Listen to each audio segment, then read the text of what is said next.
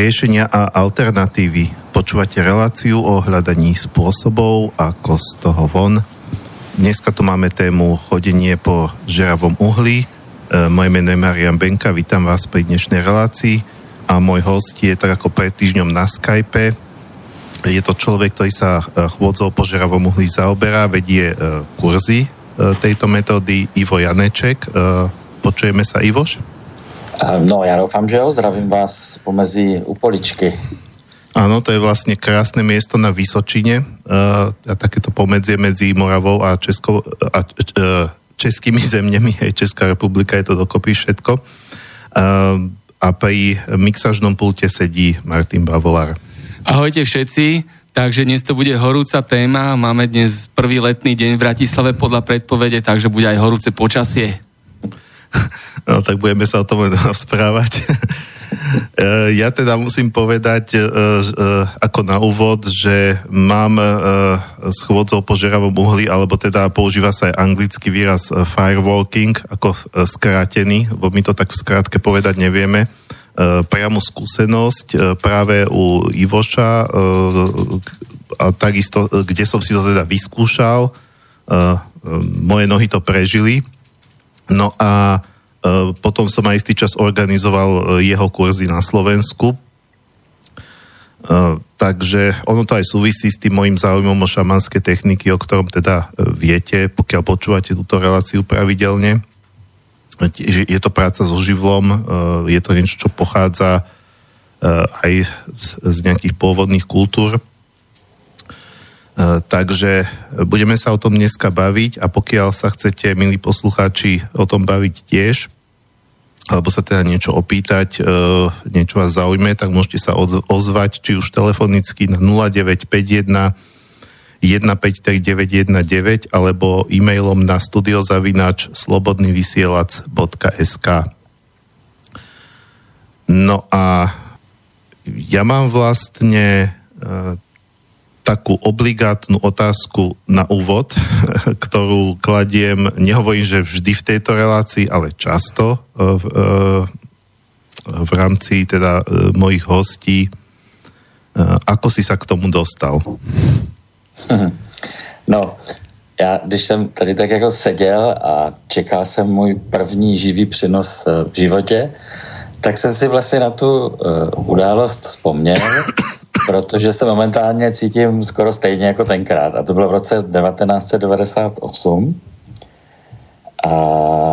Ale já už vlastně nějak předtím jsem věděl, že něco takového se dělá, že se chodí různě po žavým uhlí a pak se ke mně donesla informace, že to tady někdo teda bude dělat. Jenom bych připomněl, tenkrát v té době fakt ještě moc internet nefungoval, takže se to tak různě ty informace hledali v různých alternativních časopisech. No nicméně zjistil jsem, že tenhle kurz bude a tak jsem si prostě řekl, že to chci zkusit.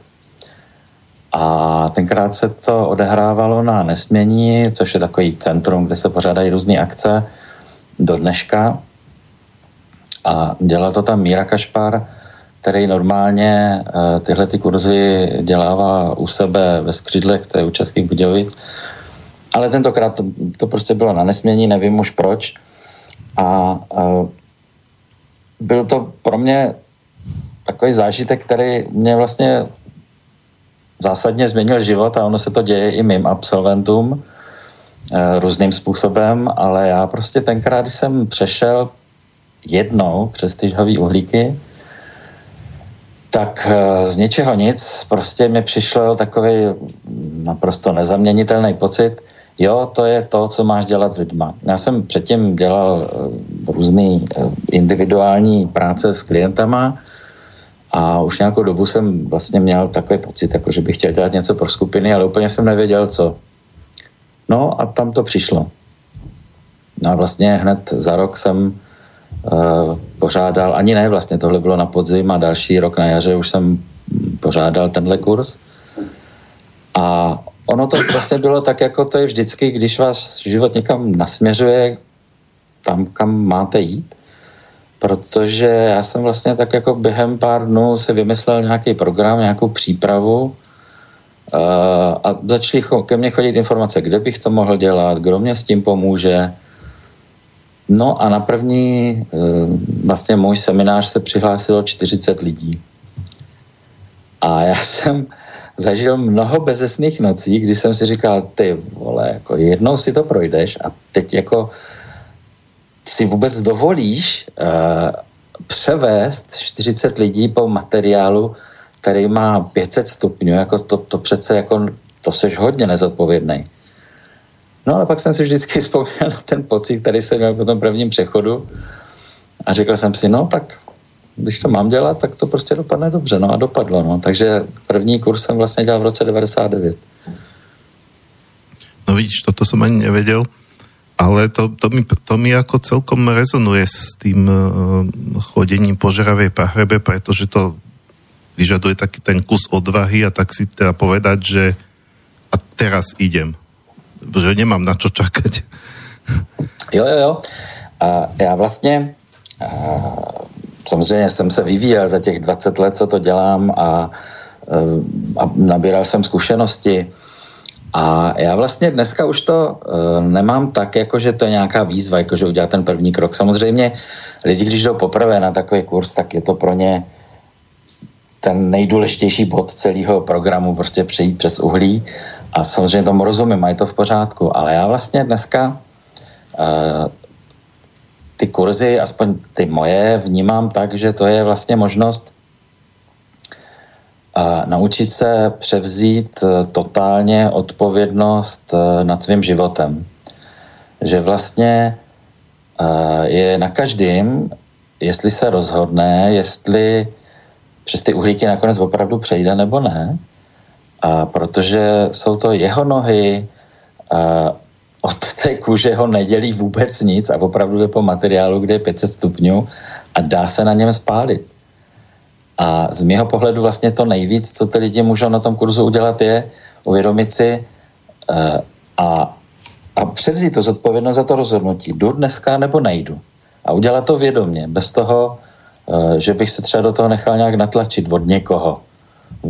Ode mě, to já vůbec nikoho netlačím, ale třeba od lidí, kteří jsou na tom semináři, nebo hlavně třeba ve firmách, tohle je důležitý, nenechat se natlačit do té chůze jenom proto, že šéf šel, nebo kolega šel, já přece musím taky, ale udělat svobodně to rozhodnutí a hlavně vědomě, ano, já dneska prostě jdu, anebo nejdu. A to je taky v pořádku. Takže mě teď je vlastně jako už je jedno, jestli ty lidi přejdou nebo ne. To není vůbec můj cíl, aby přešli.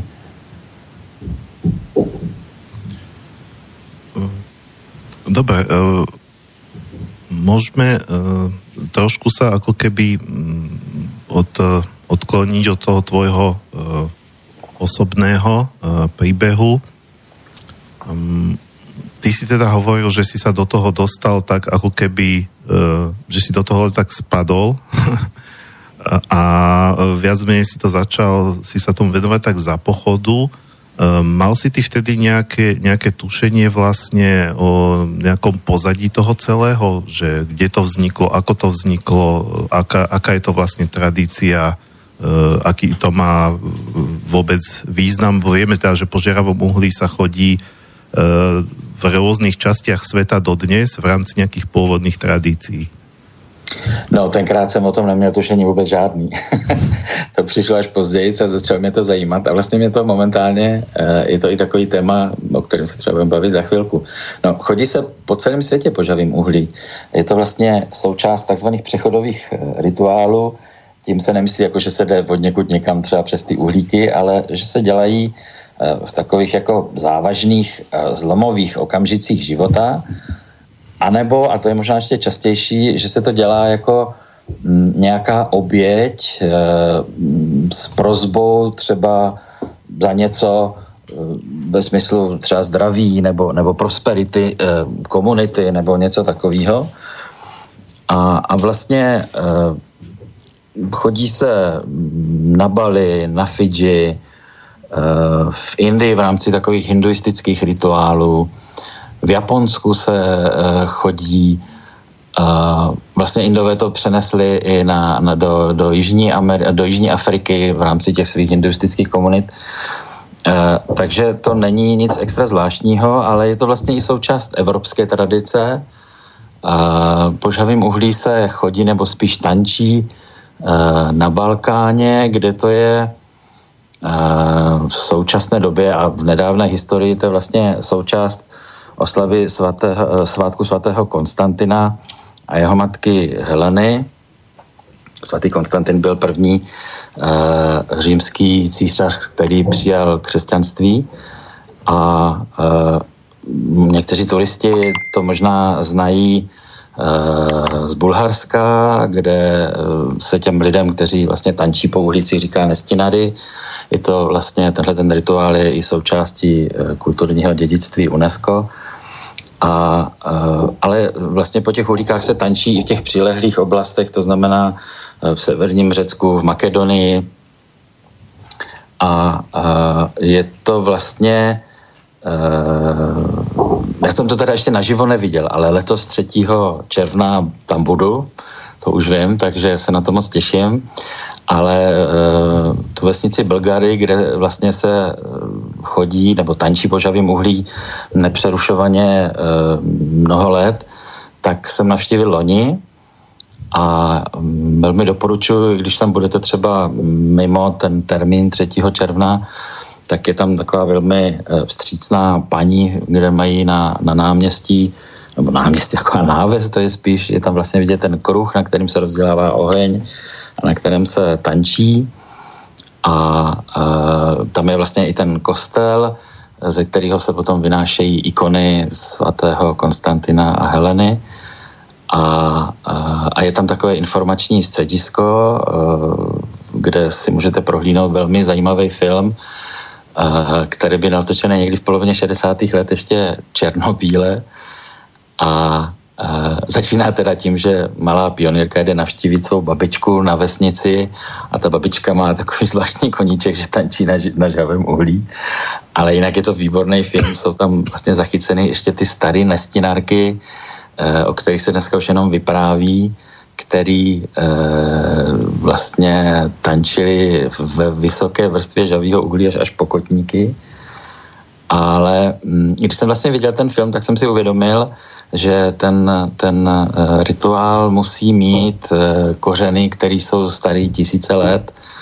A tak, jak jsem se o to teď zajímal poslední rok, tak pravděpodobně pochází z trácké tradice. Trákové to byly současníci starobylých Řeků a oni tam vlastně měli kult slunce a země a symbolem slunce vlastně je oheň.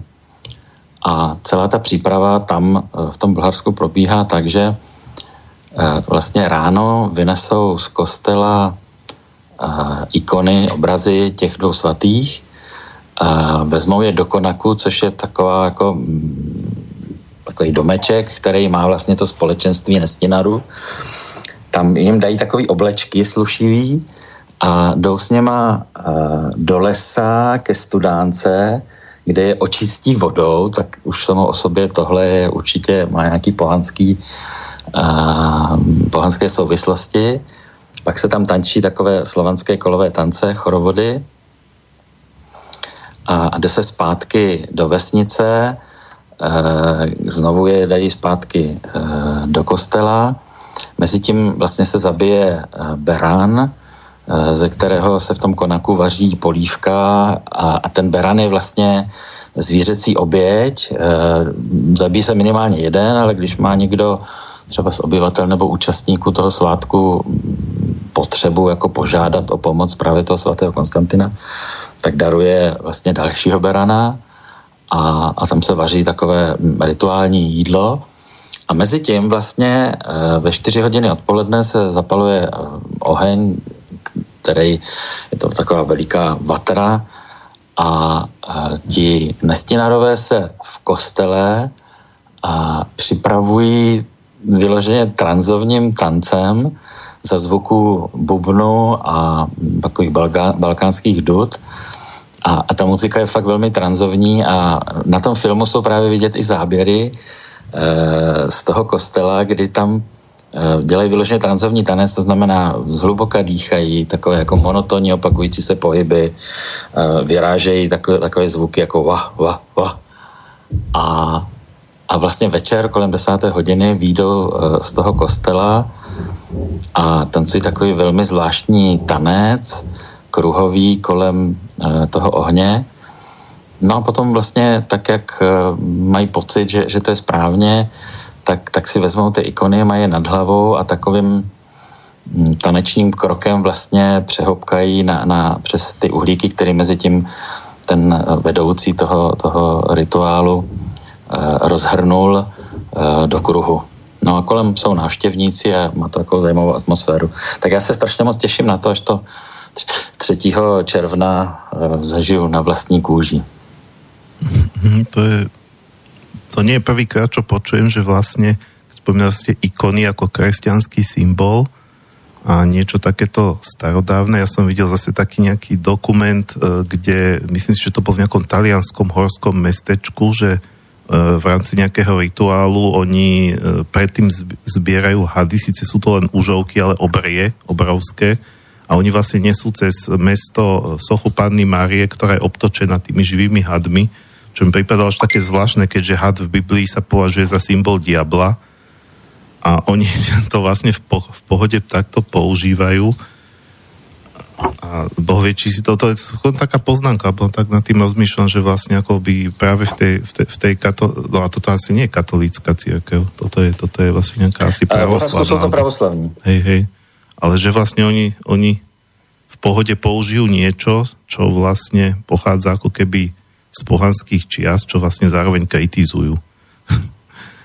No tak samozřejmě křesťané přijali spoustu takzvaně pohanských svátků, včetně těch nedávných Velikonoc, že jo. Takže já jsem právě si o tom ještě četl, že i v té době to vlastně byly takové svátky plodnosti, byly to vlastně ty takzvané bakchanálie, protože oheň mimo jiné taky symbolizuje vlastně sexuální energii, která je v principu vlastně tvořivá energie, takže ono to vlastně spolu souvisí, což mě docela baví, protože už vlastně 5. rokem vedu firewalking na jednom tantrickém festivalu, který se koná začátkem července tady u nás v Čechách a musím říct, že tam je jednak spousta lidí, minimálně 100 tam přechází. A je to taková jako asi nejvíc takový přechod, který je nejvíc naplněný opravdu tou životní, takovou možná trochu divokou energií a tohle mě třeba moc baví, no. Hej, ono je to pre mňa vlastne akoby taký tých kontaktov so živlami môže byť x rôznymi spôsobmi a to je naozaj v každej tradícii kontakt so živlami. Len toto je vlastne kontakt so živom ohňa taký absolútne priamy. No. Proste už priamejší asi byť nemôže, už to jedine ako hádzať sa naozaj do toho ohňa horiaceho. No ty uhlíky mají 500 stupňů, že já vždycky, když jako vysvětluju, o co se jedná, tak říkám, no je to úplně stejný materiál, na kterým se normálně grillujou stejky nebo nějaká zelenina pro vegetariány. A prostě to je stejný. Já jsem si potom po letech koupil i takový ten bezkontaktní teploměr, takže pro klid mé duše, abych věděl, že to je správně nachystaný, tak to i měřím a opravdu to má těch 500 stupňů zhruba. Dobre, no ono k tomu fenoménu si myslím, že ešte si môžeme povedať trošku viac, ale aby sme nenačínali teraz nejaký nový okruh, tak ja by som zaradil prvú pesničku. Budem mať teda celkovo 4 pesničky, to hovorím preto, aby si vedel, že vždy zhruba každú pol hodinu, teda aj na záver dáme 4. No a tu mám pre teba také, možno si to aj čakal, alebo možno, že prekvapenie, že ty totiž na tých tvojich kurzoch firewalkingu v rámci pusťaš rôzne pesničky. Ja som sa ťa dokonca pýtal, že či nechceš hovoriť aj niekedy byť môj host na tému muzikoterapia, ale si hovoril, že to nie je zase taká oblasť, kde by si sa až tak význal, aby si o tom 2 hodiny rozprával. Takže kľudne tú pesničku môžeš takto, z tých 4, ktoré odznejú, tak sú 3, ktoré poznám vlastne od teba. To znamená, že tebe budú úplne notoricky známe, pretože pokiaľ teda púšťaš stále tie isté, čo keď som ja chodil po uhlíkoch. Tak niektorí určite jo, tak jestli budete poušťať teďka bosou nohou žárem. Áno, presne si uhádol, tu dáme teraz ako prvú. Bosou nohou žárem, čo sám si tak vtedy uvádzal, že si bol prekvapený, že si v českej populárnej hudbe našiel takúto pesničku, ktorá úplne ide ti k tej téme. Môžu k tomu jenom nieco říct? Ja vlastne... Hej, môžeš ju uviesť, lebo ty ju poznáš lepšie. Je to skupina České srdce a ty vokály tam zpívá, a teď mě to jméno vypadlo. Lucie Bílá, jo, já jsem asi byl v mém životě partizán a prostě cíleně zapomínám jména. Nicméně to bylo tak, že já jsem vlastně tohleto CDčko už měl dlouho předtím, než jsem začal chodit po žavým uhlí a vlastně na prvním semináři si myslím, že jsem ho nepouštěl, nevím potom, prostě pak nějak náhodou jsem vlastně objevil tohle CDčko v mé sbírce několika set kousků a říkal jsem si, tyjo, no tak to je prostě přesně to, o čem vlastně je ten kurz, jo, ten text prostě přesně popisuje, co se vlastně na těch uhlíkách děje, no. Tak si pojďme užít tuhle písničku. Jestli nás poslouchá někdo z absolventů, tak se mu určitě vybaví ta No samozrejme, bo ty si to tam púšťal minimálne 2-krát, ak nie 3-krát, takže to si... Ja to púštim na začiatok. Vlastne, ale vlastne, keď človek je v tom nastavení, to môže zase ja povedať z pohľadu toho, tiež som absolvent teda, v tom nastavení, keď je tam tá atmosféra, že niekde vonku v prírode taká letná noc a teraz už človeku začína tak ako byť, už mu prestáva byť všetko jedno, lebo vie, že sa to už blíži. A tak táto pesnička je taká, že ho tak jemne namotivuje. Hej, nie je taká brutálne motivačná, taká na silu, ale dobre, však pustíme si ju a poslucháči budú sami teda počuť.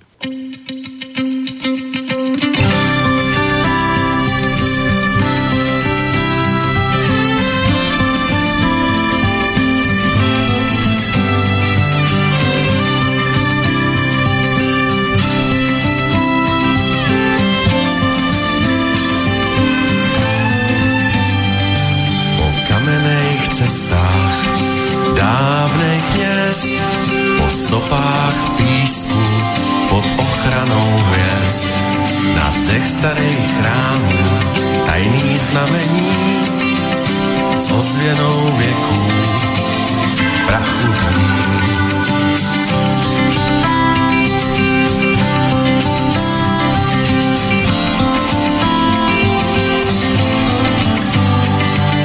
Hledám klíče poselství, šeptám slova, co k tajemství. Otvíraj brány, já stojím sám na začátku cesty, kde oheň spál. Projít bosou nohou žárem, musím jen bosou nohou žárem. Teď zkusím bosou nohou žárem, projít bosou nohou žárem. Peklem i rájem, světlem i tmou, sněhem i pouští, vyprahou, v závratnej výškách i mořským dnem, prochází přesem, nos jeden, projít bosou nohou žárem. Musím jen bosou nohou žárem, teď zkusím bosou nohou žárem, jen projít bosou nohou žárem. Peklem i rájem, vyprahou pouští,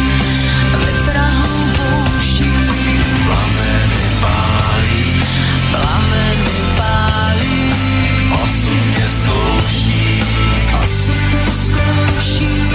rájem i peklem, osud mě zkouší, ohnivá cesta.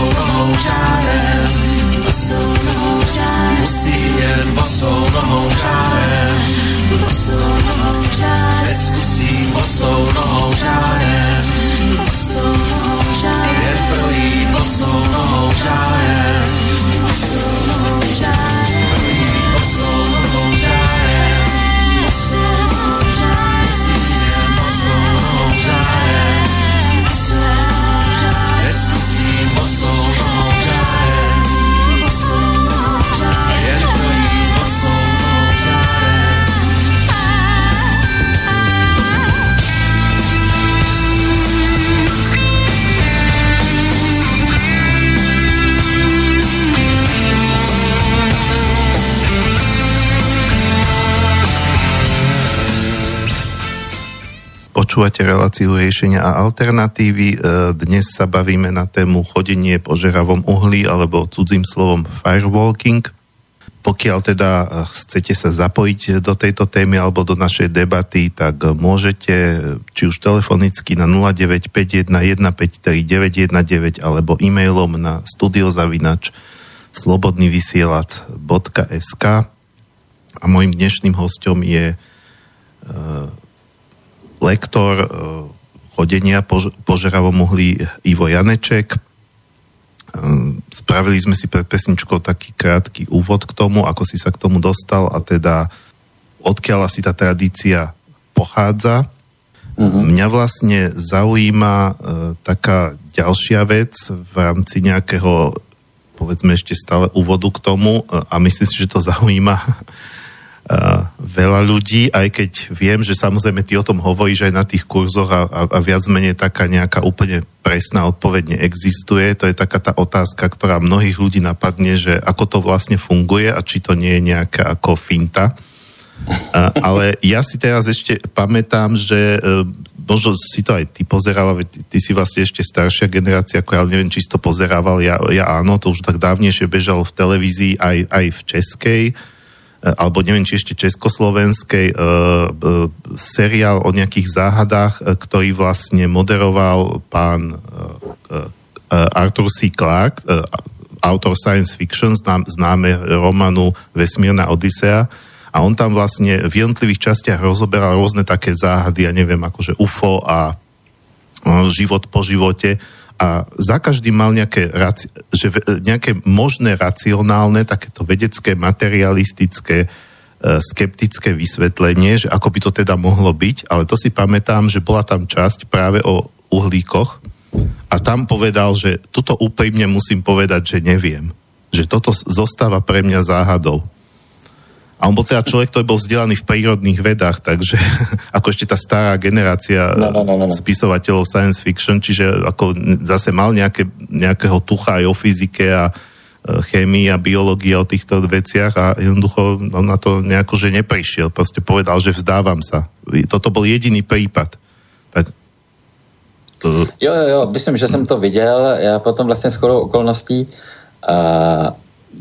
při tom mým prvním přechodu, když jsem já poprvé šel, tak byla taky televize. Tenkrát jedna soukromá česká televize natáčela takovej seriál taky po takových různých záhadách a mimo jiné tam právě točili tu část, která pojednávala o chůzi po žhavém uhlí. A oni se teda, myslím, nějak ani moc nepokoušeli to vysvětlit. No, jak to je? A já vlastně, když jsem začínal, tak jsem měl pocit, samozřejmě v takové bladiské nerozvážnosti a síle ega, jak je to vlastně kouzelný a magický a tak, ale já si to vlastně dneska už úplně nemyslím.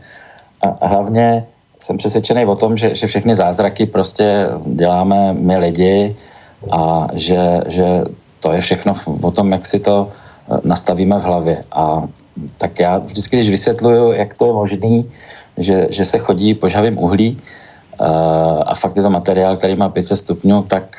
No nie, že sa chodí, to je jasné, ale že sa človek nepopálí. No jasne. Jo, to je důležitá připomínka. No ale zase, spálit se dá, jo, o tom můžu taky vykládat. Ale moje vysvětlení prostě je takové, že samozřejmě je tam nějaká fyzikální složka, jo. Není to samozřejmě tak, jak někteří skeptici vykládají něco o studeném ohni a tak. Je to prostě normální, jsou to žhavý uhlíky, které vznikají tak, že se rozdělá oheň, ten schoří a zbyde tam prostě takový ten rudej materiál, po kterým se chodí. A samozřejmě důležitou složkou je to, že ty uhlíky mají nízkou tepelnou vodivost. To znamená, že za jednotku času předají relativně malé množství tepla a nejde vlastně ani tak o tu teplotu, ale o množství tepla, který se předá těm buňkám tkáně a když to prostě překročí nějakou určitou mez, tak pak dochází k destrukci. Ale ta rychlost toho předávání je poměrně malá. Takže vlastně takovýto zásadní fyzikální je v tom, že ta noha by měla být v kontaktu s těma uhlíkama po co nejkratší dobu. Z čehož potom vlastně vyplývá i nějaká technika té chůze, kterou si tam ti účastníci nacvičují, a kterou jsem v podstatě tak trošku odkoukal i od těch nestinárů, takže dneska už třeba chodíme jinak, než jsme chodili kdysi. Takže to je ta jedna složka. Druhá složka právě jako je hodně vyplývá z té naší mysli a k tomu vlastně směřuje ta příprava, kterou dělám s účastníkama seminářů. A to je ta, že bychom měli být co nejvíc uvolnění. Proč? My vlastně jako druh, jako lidi, jako ti, kteří pocházíme z těch trochu chytřejších opic, který běhali po africké savaně, kde prostě blesk relativně často zapálil tu trávu nebo prostě nějaký materiál, tak my jsme vlastně potomci těch, kteří se z toho ohně nějak dostali. To znamená, že my nějakou schopnost máme, ale ta je vlastně jako v trošku proti tomu, co se děje, když naše psychika vyhodnotí, že se nacházíme ve stavu ohrožení. A pak totiž se vypínají vyšší životní nebo vyšší myšlenkový nebo mozkový funkce a nastupuje takzvaná reakce plazího mozku. A to je ta nejstarší, vývojově nejstarší část našeho mozku, která má na starost takové ty úplně základní věci pro přežití, jako že dýcháme, že nám pulzuje krev, funguje srdce, třeba se potíme a tak dál. A tam je zakodovaná velmi taková silná reakce, kterou nemůžeme úplně ovládat vůlí, a to je reakce na ohrožení, a ty jsou vlastně tři: útěk, útok a ustrnutí. A součástí všech těchto reakcí je vlastně něco, co je relativně, nebo co je zdánlivě vlastně jako v protikladu, totiž to, že ten plazí mozek omezí průtok krve končetinama. Ono to má svůj smysl, protože se tím vlastně snaží zajistit, že v případě nějakého zranění a krvácení zůstane co nejdýl a co nejvíc krve pro mozek a pro srdce. Problém ale právě nastává při té chůzi po uhlíkách, kdy ta krev vlastně v těch ploskách nohou funguje jako chladící médium, který rychle odvádí to teplo dál od té tkáně. Takže my vlastně musíme v té přípravě a hlavně potom při tom přechodu se zaměřit na to, aby nenastala ta stresová reakce plazího mozku, abychom byli co nejvíc uvolnění a vlastně do těch končetin proudilo pořád co nejvíc krve.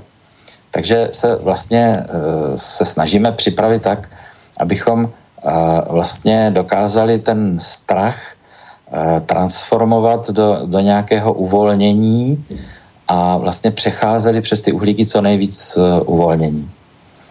A to jsou vlastně takové dvě věci, na které směřuje ta příprava. To znamená dobře připravit tu cestu, po které se přechází, tak aby to bylo bezpečný, a vlastně připravit ty účastníky, aby byli co nejvíc uvolnění.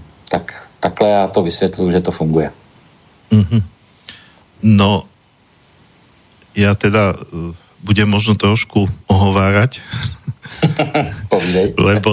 lebo toto je fakt, že jasné, že nehovorím, že ja o tom teraz mám z toho, že akože celoživotný zážitok, že kade chodím, tady rozprávam ľuďom, že som chodil po uhlíkoch, ale občas to človek spomenie a spomeniem to povedzme aj preto, že je to niečo, čo sa dá tak ako, je to také niečo ako presvedčivé, pretože vlastne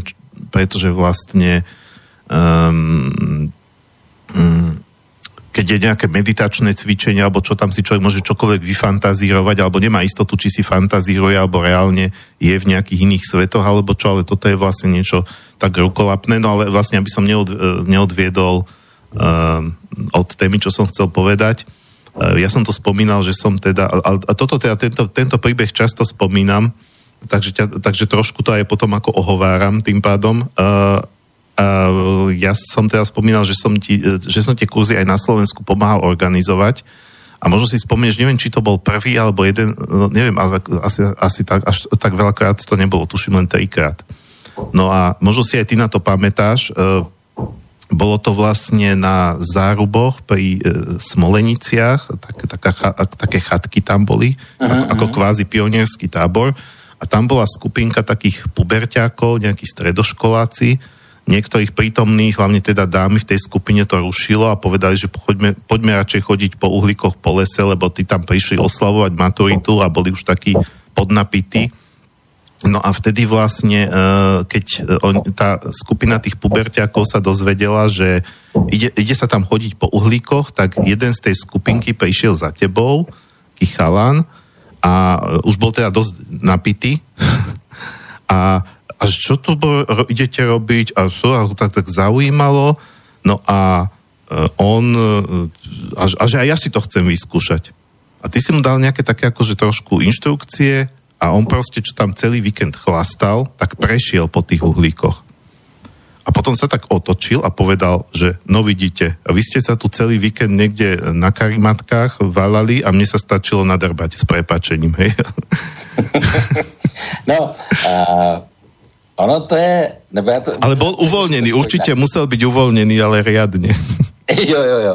No, já třeba dělám i firewalking pro rodiče s dětma a když jsem ho dělal úplně poprvé, to mě tak do toho trošku navezla nějaká skupinka kamarádů, který prostě jezdí s celými rodinama. A tak jsem si říkal, ty ono s malejma dětma, co já tam s nima budu dělat, a pak jsem to teda vymyslel tak, že to vlastně nechám na těch rodičích, a tak jsem říkal, ať si prostě přejdou jako první přes ty uhlíky a pak, když budou mít pocit, že ty jejich děti teda můžou taky, tak ať je tam jako pustí, jo. Čím jsem se teda tak trošku alibisticky zbavil odpovědnosti. No nicméně ono to samozřejmě dopadlo úplně jinak, jo. Ty děti, jak jsou tak jako otevřený naslouchat autoritám, tak když já jsem prostě říkal, tak jako, pak jako přejdete, že vysvětlil jsem ten postup, tak ty děti vlastně začaly chodit úplně jako první a byly to třeba, já nevím, loni, tam byla asi 6letá holčička, ani ne, myslím, ještě nechodila do školy a to prostě jo, většinou ty děti prostě přejdou první a teprve potom ty rodiče a to je právě o tom, že my si, a to neplatí jenom pro ty uhlíky, ale obecně, během života si naskládáme do hlavy takový různý programy, jako co je v pořádku a co není v pořádku a hlavně co můžeme a nemůžeme a pro většinu z nás samozřejmě máme tu zkušenost, že jsme se někde spálili, že to bolelo a ta naše psychika funguje tak, že nás vlastně jako nepouští tady do těch věcí, kde bychom se třeba mohli nějak zranit nebo nedej bože umřít. Takže vlastně co já říkám, jakože je jeden takových z velkých benefitů, aspoň toho prvního přechodu je, že si uvědomíme, že ty hranice toho, čeho jsme schopni, jsou fakt jenom v naší hlavě a vlastně ten důvod, proč se dělá taková šílená věc a prostě je nesmysl chodit po požavým uhlí, kdo normálně to dělá, že jo, tak ten důvod vlastně je, a ty jsi to řekl, na vlastní kůži si vyzkoušet, že jsem schopný udělat něco, o čem jsem si doteď myslel, že to prostě není možný. No a s tím chalanem opilým, to je prostě tak, že pro něho je to vlastně mnohem jednodušší se na to připravit, než pro ty lidi, kteří vlastně to dělají při plným vědomí. Jo? To je důvod, proč já třeba nechci, aby tam ty lidi pili ten alkohol, aby to rozhodnutí přejít přes ty uhlíky bylo jejich vlastní, vědomé, zodpovědné rozhodnutí, já do toho jdu. Protože ten pocit, když si vlastně stoupneš před ten chodník a možná si na ně vzpomeneš, kdy najednou jako cítíš ten žár, tak si říkáš, ježišmarja, já jsem debil, protože já na to lezu. A fakt cítíme strach, jo. I já ho cítím, když vlastně, protože vždycky chodím první, abych otestoval, jestli je to v pořádku, tak fakt se musím prostě párkrát nadechnout, abych se dokázal uvolnit a přejít, protože je to vlastně i kontakt jako s živlem, v té nejnaturálnější, nejpřirozenější, nejsilnější podobě, jakým to můžeme udělat. Občas na ten kus přijde nějaký hasič a pak říká, jako, no to je neuvěřitelný, co s náma děláš, jako já už jsem viděl tolik spálených lidí a já na to šlápnu. No to je prostě jako nepředstavitelný, že jo, no a jdou, že jo. No, hej, trošku som sa zamyslel, bo prišli mi tiež, teraz mi nabehli také tie spomienky. No, dobre, ale už viem, čomu som sa chcel dostať. Tak vlastne toto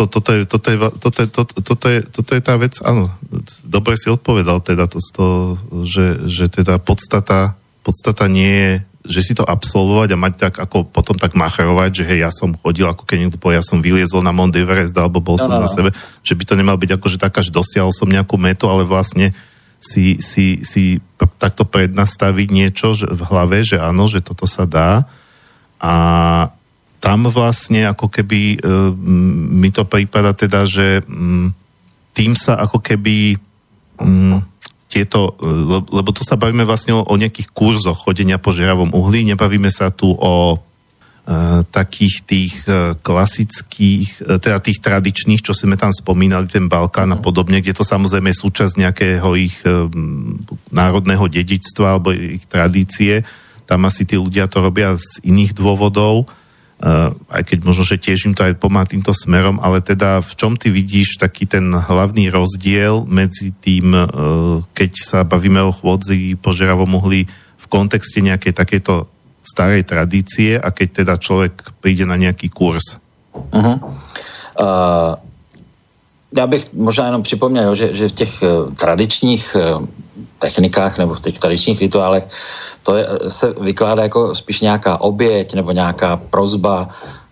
Jo, něco třeba, jak se u nás chodí na pouť, tak prostě něco udělám, co není úplně pohodlný, že musím jakože něco obětovat a to nějaké božstvo nebo Bůh nebo nevím kdo mě za to něčím odmění, jo? Tak prostě takhle to je, vůbec se tomu nevysmívám nebo dává mě to smysl taky, i třeba z toho pohledu, tak jak se na to dívám já, ale ten, řekněme, modernější důvod, proč chodit po žavým uhlí a dělat vlastně fakt takovou šilenou věc, tak už jsem to vlastně zmínil, z mýho pohledu, nebo těch důvodů samozřejmě je víc, jo? Jeden z nich je právě to,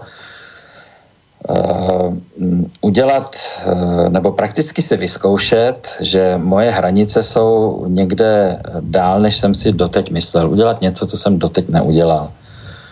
A to ale samozřejmě můžu udělat třeba tím, že skočím nějaký bungee jumping nebo něco takového, ale když se to vlastně zasadí do nějakého semináře, když to řeknu takhle, tak vlastně to má mnohem nebo mnohem líp se využije ten potenciál té zkušenosti mimořádné a vlastně zase spousta lidí, kteří jezdí opakovaně, a jich poměrně dost, tak vlastně říkají, že už tam na ty moje semináře šamanského firewalkingu, protože dělám různý, tak nejezdí vůbec kvůli tomu přechodu, že ten vlastně pro ně vůbec není důležitý a že si přijdou nebo ne, to je úplně jedno, ale že tam jezdí vlastně kvůli těm věcem, které se dělají kolem, což jsou různé techniky práce s emocema, s energií, dělají se tam různé meditace, různé cvičení a už taky to, že se snažím, aby to probíhalo v nějakým pěkným přírodním prostředí, který samo o sobě je inspirativní a vlastně vytrhne většinu lidí z takového běžného stylu života, tak to všechno sebou vlastně nese nějaký potenciál změny nebo hlubokého zážitku, který si ty lidi prostě odnášejí domů a říkají třeba, no já pak z toho žiju dalšího půl roku, že jsem tam načerpal spoustu energie a jo, takže fakt musím říct, že tak třetina, možná polovina těch účastníků většinou bývají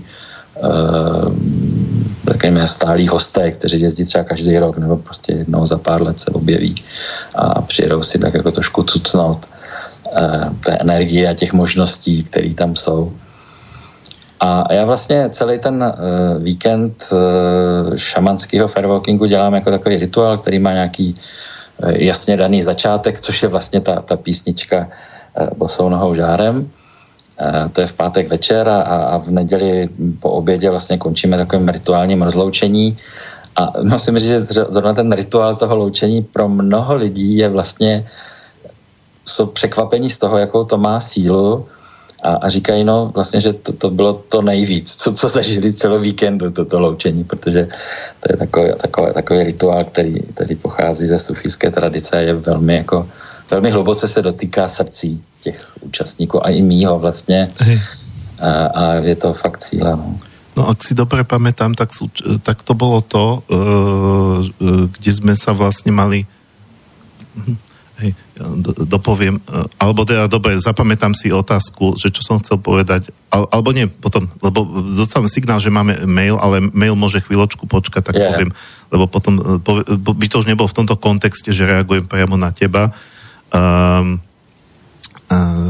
Že to je bola teda to, kde sme sa bez slova dívali jeden druhému do očí, hej, to si pamätám. A ešte se dotýkáme jako navzájem svého srdce a ještě se vlastně otočíme o 360 stupňů neboli dokola a čeština má, nebo čeština je vůbec úžasný jazyk a má takový jako hluboký pravdy nebo pořekadla, kdy vlastně říká, že oko je do duše okno.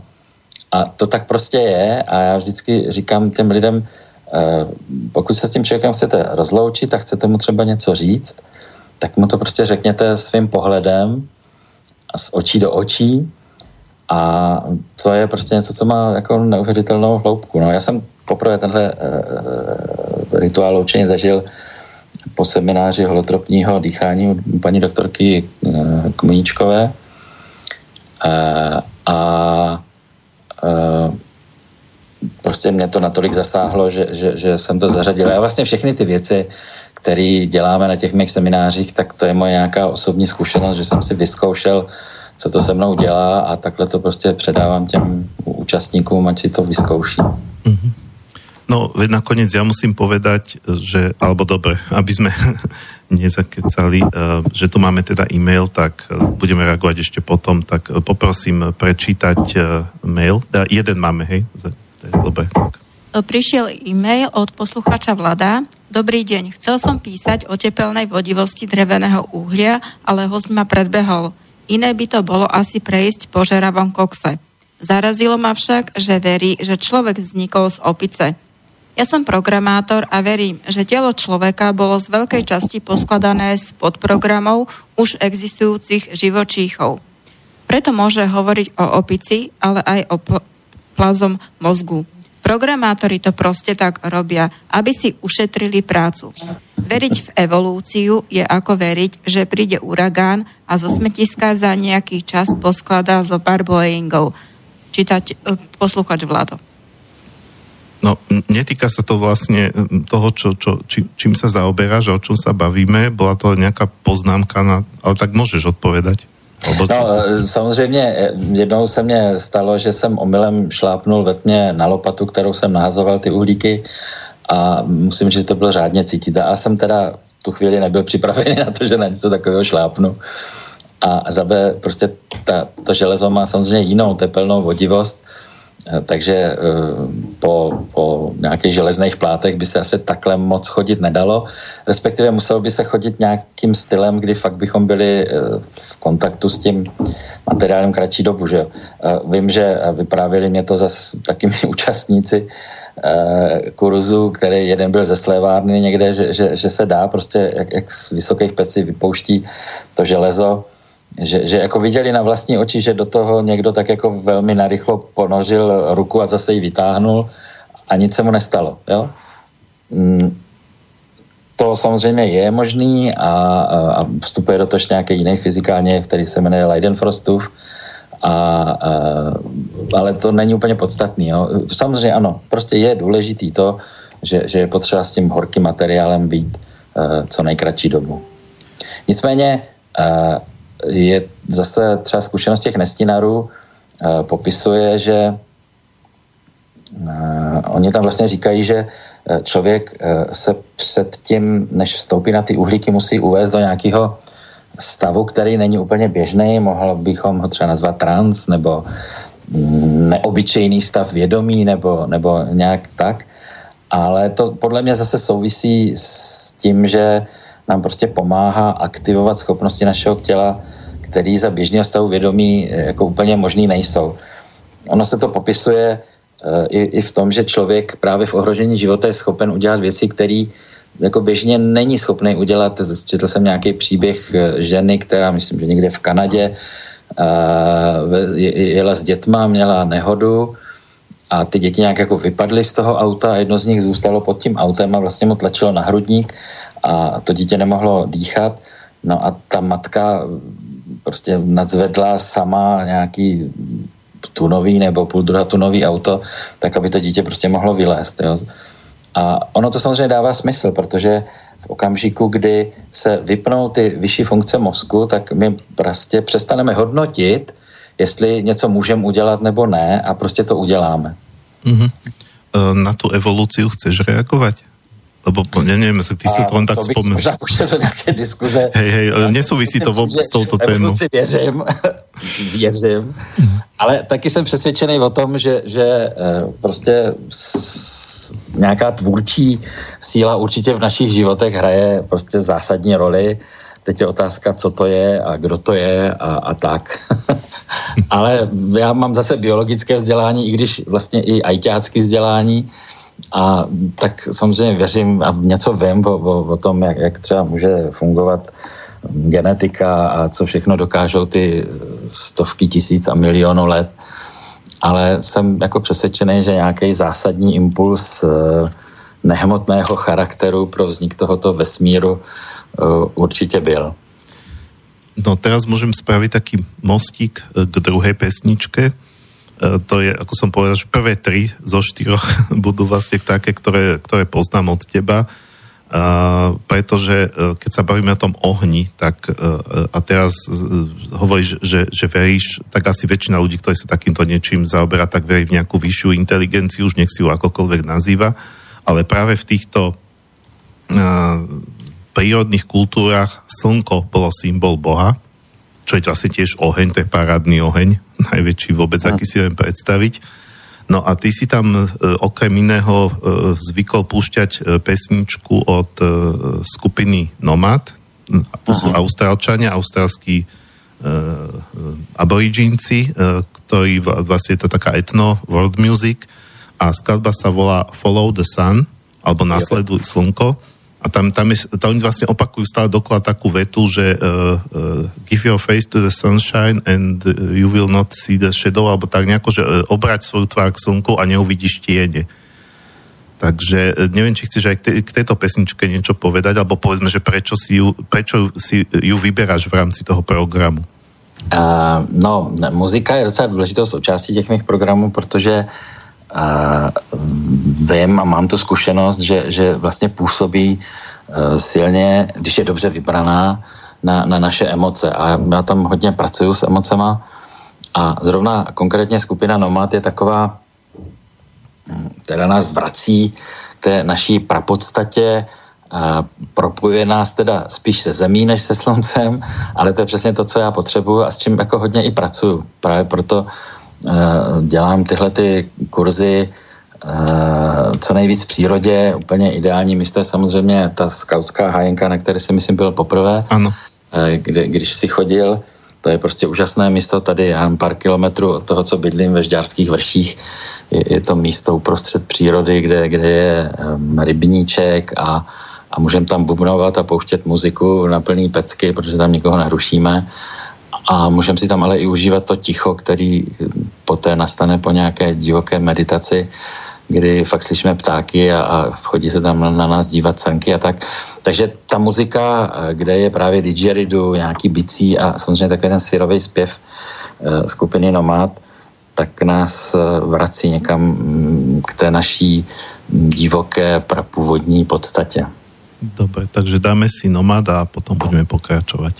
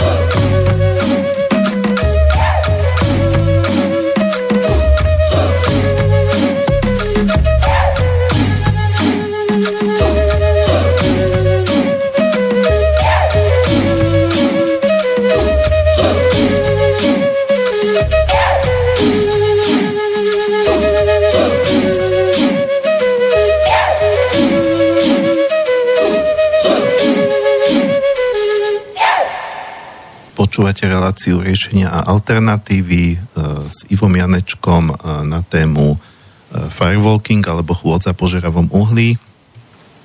Pokiaľ nechcete len počúvať, ale chcete sa aj niečo spýtať alebo aj nesúhlasiť, čokoľvek môžete vyjadriť váš názor. Možno, že sú medzi vami takí, ktorí majú s týmto aj skúsenosť a chcú sa podeliť. Každopádne môžete sa ozvať, či už telefonicky na 0951 153 919 alebo e-mailom na studio@slobodnyvysielac.sk. No a my sme sa tak aj trošku dotkli toho, aj ten pán posluchač tam riešil, že keby to bol materiál s väčšou tepelnou vodivosťou, tak asi by sa potom veľmi chodiť nedalo. Ja si ale nejak nepamätám, že by bola nejaká inštrukcia, keď sme chodili, že choďte takto a takto. Že niekto išiel rýchlejšie, niekto pomalšie. Ja sám som vtedy išiel, tuším, dvakrát a práve najprv som sa strašne bál, pochopiteľne, tak som to len tak prebehol a keď som zistil, že som prebehol a nič sa mi nestalo, že nohy sú stále v poriadku, tak druhýkrát som išiel už tak pomalšie. Tak som ešte tak dvíhal som a tak, že ako tak trošku ako slon v porceláne, hej, ako sa hovorí, že tak som tak, no proste trvalo mi to rozhodne dlhšie ten prechod cez ten žeravý chodník. Tak je to vôbec nejako dôležité, že ako chodiť? No. Alebo čo je ešte, aby som to doplnil, čo je dôležité ako v rámci nejakého, neviem, na čo sa sústrediť pri tom, nielen teda spôsob chôdze, celkovo. V rámci nějakého nastavení. No, já samozřejmě mluvím o tom způsobu chůze, protože není úplně nejlepší třeba se zastavit a zůstat stát, že jo? No, tak to asi ne. Čekat, kým se to začne škvářit. Samozřejmě nejsem úplně rád, když se tam někdo spálí. No vlastně teď trošku kecám, jo? Protože vlastně jsem trochu rád, když si někdo udělá malej puchýřek, protože tím vlastně ukáže těm ostatním, kteří se nespálili, že se spálit dá. Jo? Že to není jako tak úplně samozřejmě, jakože všichni přejdou.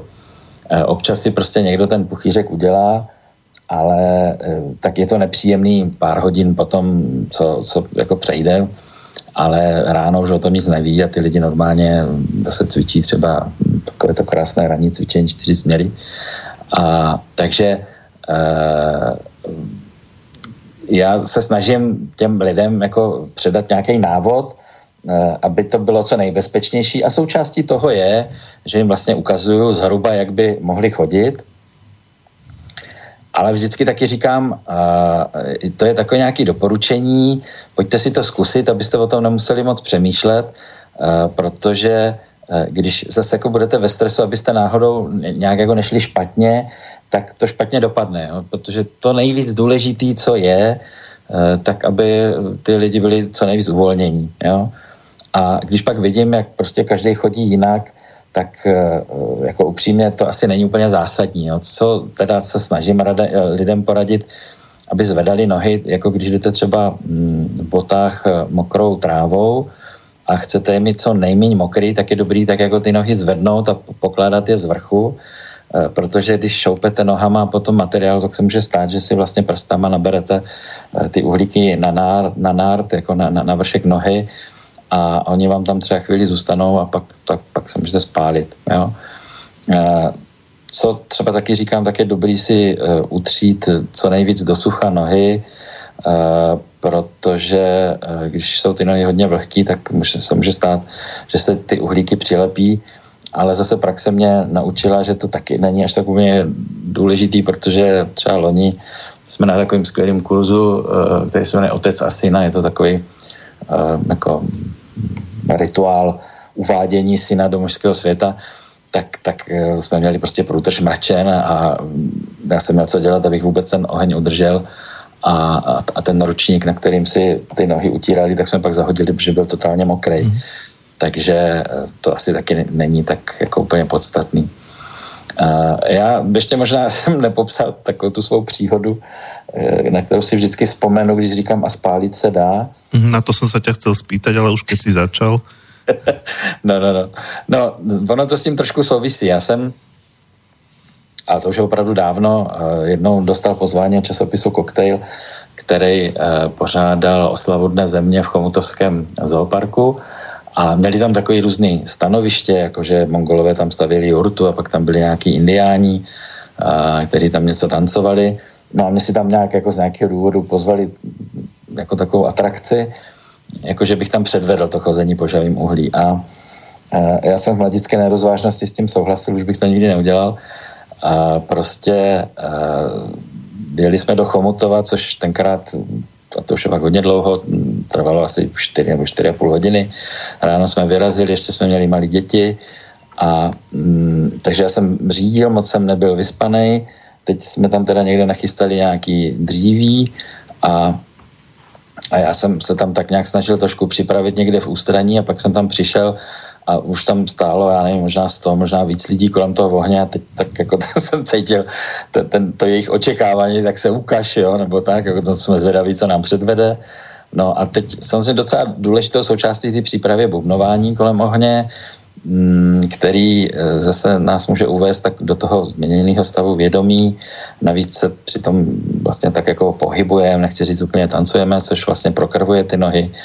No a teď si zkuste představit, že jste někde, kde hoří oheň, nějaký divný týpek tam poskakuje kolem ohně, bubnoje a teď ti takzvaně normální lidi, prostě, který nic takového nezažili a vůbec netuší, co se v tom člověku odehrává. Tak na mě koukali, když jsem cítil takový ten tlak, no tak už by to teda mohl předvést, jo? Tak já jsem samozřejmě tomu podlehl. No a tak jsem přešel jedno a už jsem cítil, že to teda není úplně dobře, ale zase jsem nějak cítil takový tuto otázku z těch očí těch lidí a to je všechno. No tak jsem šel teda ještě jedno a to už jsem viděl, že je úplně špatně a teď to skončilo a lidi se rozešli, pak tam byly nějaké reportérky z nějakých místních novin, tak jsem tam se tvářil, jako že je všechno úplně v pohodě a pak jsem tam teda chodil po té studené trávě a rozechladil jsem si ty nohy. No a dopadlo to tak, že jsem vlastně jako v jednu nohu jsem měl vlastně jeden puchejř, jo, přes celou tu plosku nohy, takže ten rok jsem vlastně a nemohl jsem chodit bosky vůbec. A takže tak, jak vždycky chodím jako první, tak ten rok za mě museli zaskakovat náhradníci, protože já jsem fakt nemohl, nejen přes uhlíky, ale jsem ani po trávě nemohl chodit bosky. Což jako pro mě byla vlastně úžasná zkušenost, protože jsem směle mohl odmítat a smát se vlastně těm, kteří říkali, že se na tom nedá vlastně spálit, že to není možný, že to je prostě jenom taková opičárna. Tak já vždycky říkám, jo, spálit se dá. Ty si to zobral tak, že teda tam, že si sa spálil preto, že si sa chcel predviesť? No jedna. Alebo že tam nebolo dostatočné podmienky na to sústredenie. Tak a co je ešte vlastne dôležité, a o tom som sa nezmiňoval, je ta podpora té skupiny. Jo, což vlastně třeba na tohle hodně klademe důraz, když dělám firewalking pro firmy, tak ta práce s tou skupinou, jo. Ale ono to je důležité i na těch otevřených seminářích, kdy to vlastně v nějaké skupině stejně naladěných lidí, kteří mají nějaký společný cíl a podporují jeden druhýho v tom dosažení, tak to je nejen jako, že motivace, to samozřejmě taky, ale mám pocit, že se tam prostě vytváří takové nějaký pole myšlenkový, energetický, kdy ty lidi fakt táhnou za jeden provaz a jsou schopni vlastně udělat mnohem víc, než jako kdyby to každý dělal sám, jo? Že tam se nějak jako ta energie nejenom sčítá, ale nějak jako potencuje a takže to považuji taky za důležitý, že se to vlastně dělá v té skupině a vždycky taky říkám, že vlastně je důležitý každý jednotlivec v té skupině, protože ten tam přináší nějakou svou energii, nějakou svou životní zkušenost a tím vlastně tak jako spolu vytváří ten zážitek všech těch ostatních a svůj samozřejmě taky. Takže je tam vlastně v té skupině každý člověk důležitý a má tam svoje místo. To pak samozřejmě se odráží v tom, že tam sdílíme nějak ty svoje pocity a zážitky a to sdílení považuji za důležitou součást toho semináře, protože jsou lidi, kteří třeba při těch některých meditacích nezažijou nic, prostě nemají tu zkušenost, nemají schopnost třeba nějak jako vizualizovat, než by ji neměli vůbec, ale nemají tu zkušenost. A tak to těm lidem vlastně, když někdo něco řekne podobného, tak si řekne, jo, to je super, tak nejsem tady jedinej debil. A naopak, jako když tam někdo popisuje ty svý hluboký, neuvěřitelný zážitky, tak to může být třeba motivace pro ty ostatní, že si řeknou, no tak jako když může tenhle, tak vlastně bych to mohl zkusit i já. A tím vlastně se jim otevře ta cesta třeba k tomu prožitku. No já musím povedať, že som sa síce za tých pár razy, čo som ako chodil na tých uhlíkoch, nejako vyloženie nespálil, akože že by to malo nejaké následky ešte po tom víkende, ale keď som chodil druhýkrát, už ako organizátor toho kurzu, teda nielen ako, prvýkrát som bol len ako účastník, aby som si to celé prešiel, vyskúšal a mám pocit, že už som bol trošku taký akože dôležitý, že už som to tým ľuďom akože snažil sa tak akože aj vysvetľovať, že čo ich asi čaká a podobne. A vtedy som vlastne po tom prechode jedna noha ma pálila. Zaujímavé, že jedna nie, ale tá druhá. A musel som si ju tiež v tej tráve tak chladiť, ale nezostali mi tam žiadne ako potom plusgier ani nič. Len ako keby som mal vtedy pocit, že som dostal také ako keby varovanie, že neviem. Proste, ale pre mňa bolo zaujímavé, že len jedna, že tá druhá bola v pohodě. No. Tady se hodně ukazuje, co s náma vlastně dělá ta někdy taková trošku zprofanovaná síla mysli, která je v tomhle zásadní. Jo? Moje zkušenost je zase taková, nebo i těch mých klientů hlavně, že říkají, že vlastně, že možná ještě ten, že horší než ten první přechod je vlastně ten druhý, když jdeme třeba za rok nebo tak, že vlastně už tak trošku jako víme, ale že máme tu zkušenost, která je hodně silná, takže se lidi třeba jako ještě mnohem třeba víc bojí, než při tom prvním přechodu. A druhá zkušenost, vlastně ta tvoje jako organizátora, že vlastně takový člověk obecně tak trošku jako přebírá zodpovědnost i za ty druhý lidi, jakože aby se mě tady ty lidi nepopálili, jo? Nebo zase tohle třeba řeším s šéfama firem, který vlastně zorganizují takovou akci a pak jako si říkají, šmarja třeba, buď to takový, no já musím jít první, prostě zásadně, jako přece šéf musí jít první, tak já říkám, ne, nemusí. Jo? Nebo mají tu zodpovědnost za ty lidi. A to nás vlastně tak jako víc sevře, jo? Brání nám to v tom uvolnění a to pak jako vede k tomu, že se fakt ty lidi spálit můžou. Ale jak říkáš, nestalo se, že bychom třeba volali sanitku nebo tak, jo. Někdy se stane, že třeba druhý den je malej puchýřek, ale to je fakt výjimka, jo. Většinou to je přesně tak, jak popisuješ, jo. Ta noha trochu pálí, chladím si a druhý den tam nevidím nic nebo nějaký mírný zarudnutí. Ale co jsem chtěl ještě říct, tak jedna z takových příhod velmi vtipných byla, že na tu hajnku přijeli 3 takový důchodkyně a já jsem jenom zaslechl, jak jsem si tam připravoval ty věci, jak si vykládali o tom, že na spáleniny je nejlepší tvaroh a tak, že si přivezli 3 kostky a že si teda je dali do ledničky, no a hádej, kdo se spálil, že jo. Takže já, když se mě někdo ptá, jestli si vozím sebou nějaký jako prostředky na popáleniny, tak samozřejmě na ty firemní, oni mají nějaký standardy, tak vozím lékárničky, ale na ty otevřené kurzy prostě nic takového nevozím. Protože proč bych se měl připravovat na něco, co prostě není důvod, aby nastalo, a když nastane, tak to stejně není potřeba. Nejdůležitější je prostě tu nohu ochladit někde ve vodě. A nebo jak jsme měli tady dneska, nebo včera vlastně, přednášku o urinoterapii, tak lékárničku si vozíme sebou všichni. Hej, ale no, ja som sa stretol s takým podobným názorom, že to som bol na takom kurze, ktorý sa týkal energie, peňazí, alebo neviem, či to bol len o tom, ale bola toho súčasť, že keď si niekto robí zásoby finančné na horšie časy, tak si vlastne tie horšie časy privoláva. Že oni tie horšie časy prídu a tie peniaze si vezmu. No ja to mám samozrejme tak a je to fakt moje zásadní přesvědčení, ale i zkušenost, že to, čemu věnujeme pozornost, to roste. Jo? A když si vytvářím zásoby peněz, tak to máme spojené s tím, jakože na horší časy. Jo? Takže my vlastně tak jako dáváme pozornost tomu, že budou horší časy, no a pak samozřejmě prostě přijdou a ty peníze spotřebujeme. Že jo? Ale na to jsem někde slyšel takový velmi dobrý jako a my potřebujeme prostě občas tu hlavu oblbnout, jo, a já si myslím, že je dobrý mít prostě nějaký zásoby, protože i v přírodě jsou různý cykly přirozeně, a prostě na zimu, že bychom přežili, tak prostě nějaký zásoby máme a ta zima prostě přijde, to jako si můžeme přát, co chcem. Takže nevím už, kdo to měl na kurzu a říkal, jako, že si vytváří vlastně prostředky na nějakou svou zábavu, nebo na radost, aby si vytvořil radost. Jo?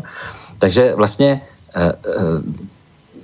ty peníze si shromažďuje proto, aby si něco užil, jo? Takže v tom shromažďování peněz není ten strach z toho, že bude jako nedostatek, ale radost z toho, že si to užiju.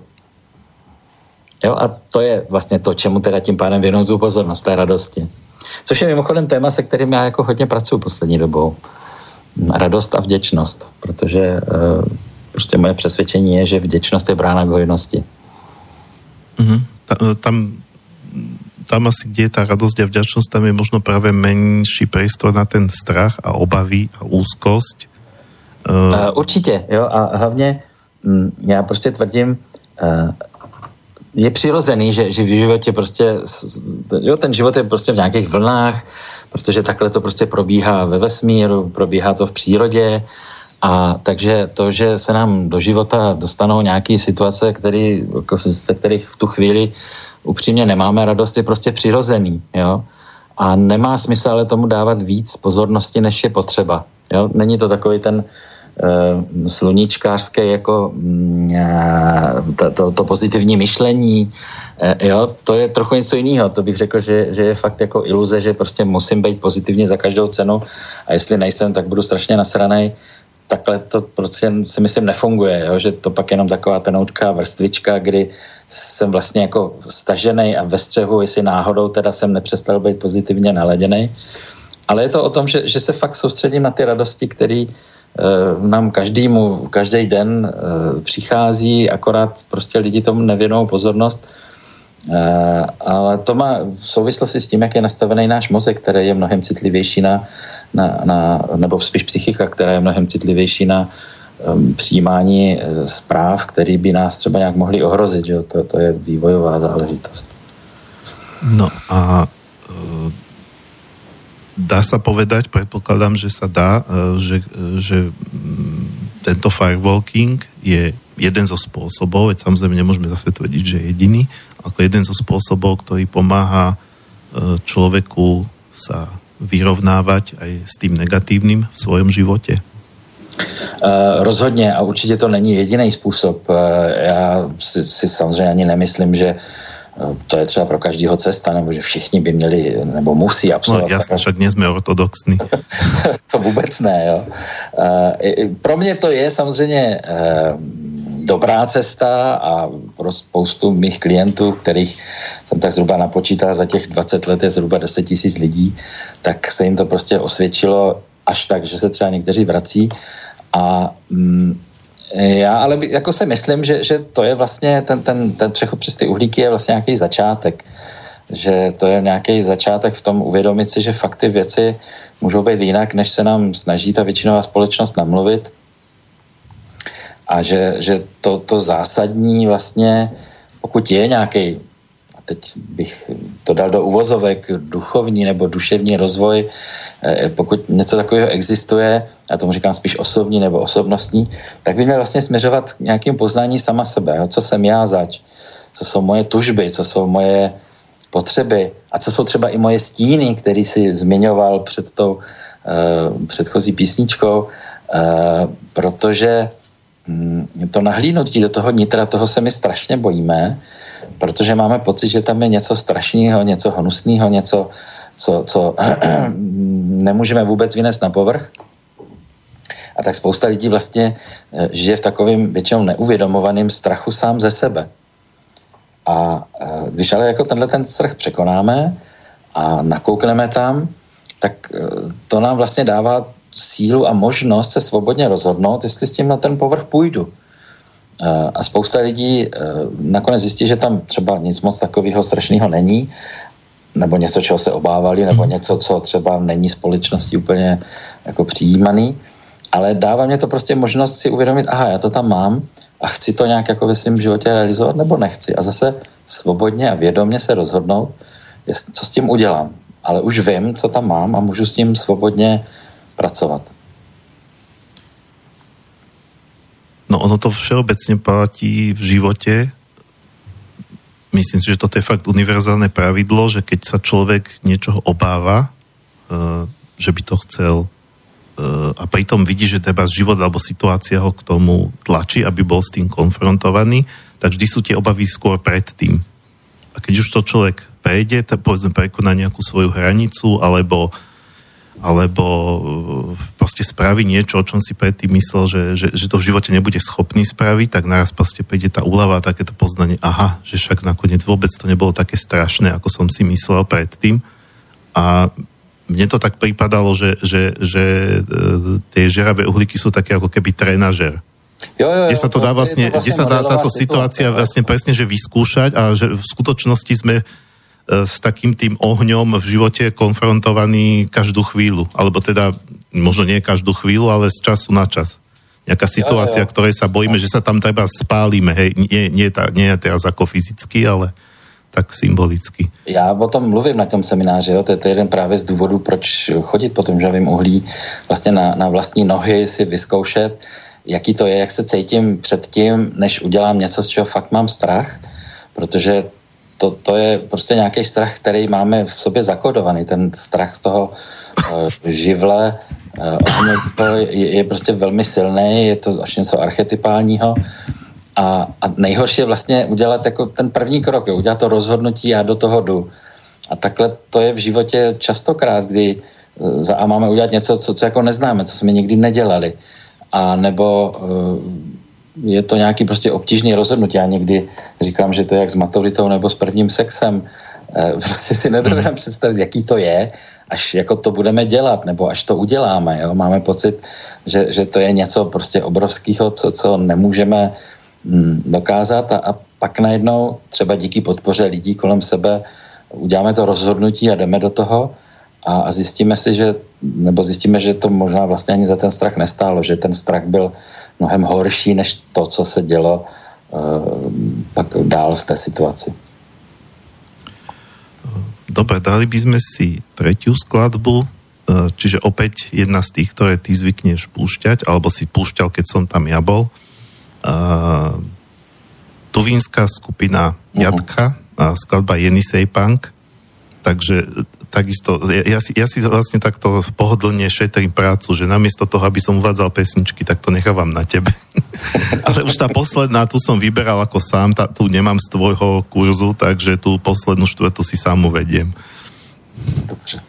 Takže chceš k tejto pesničke niečo povedať? No. Jatka, Tuvinci a vlastne viem, že súčasťou aj tej prípravy na to chodenie požerám uhlí bol aj ten nejaké základy toho hrdelného spevu, alebo teda alikvotného spevu, ktorý vlastne predvádza aj táto skupina. Jo, no možná mě trošku mrzí, že si nepustil Huun-Huur-Tu, což je taková skupina klasická, která hraje tu tradiční tuvanskou muziku. Jatcha jsou takový jako punkeři trošku, ale taky super muzika. Ono je to totiž tak, že vlastně ty klíče, 3 klíče, se kterými pracuje šamanismus, jsou dech, hlas a pohyb. To jsou vlastně techniky nebo možnosti, pomocí kterých se dostáváme do toho lehce změněného stavu vědomí. A vlastně všechny 3 já používám i na těch kurzech, jo. A ten zpěv samozřejmě je teda trochu něco jiného, než to, co máme v hudební výchově. Spousta lidí si ze školy odnesla fobii ze zpívání, což je strašná škoda, ale to bychom zase zabředli do nějakého systému výuky. Jenom bych si dovolil jako poznámku, že všechny děti, které jdou do 1. třídy, umí zpívat a malovat, a ty, co vycházejí z 9. třídy, tak skoro nikdo to vlastně dělat nechce, protože má pocit, že to neumí.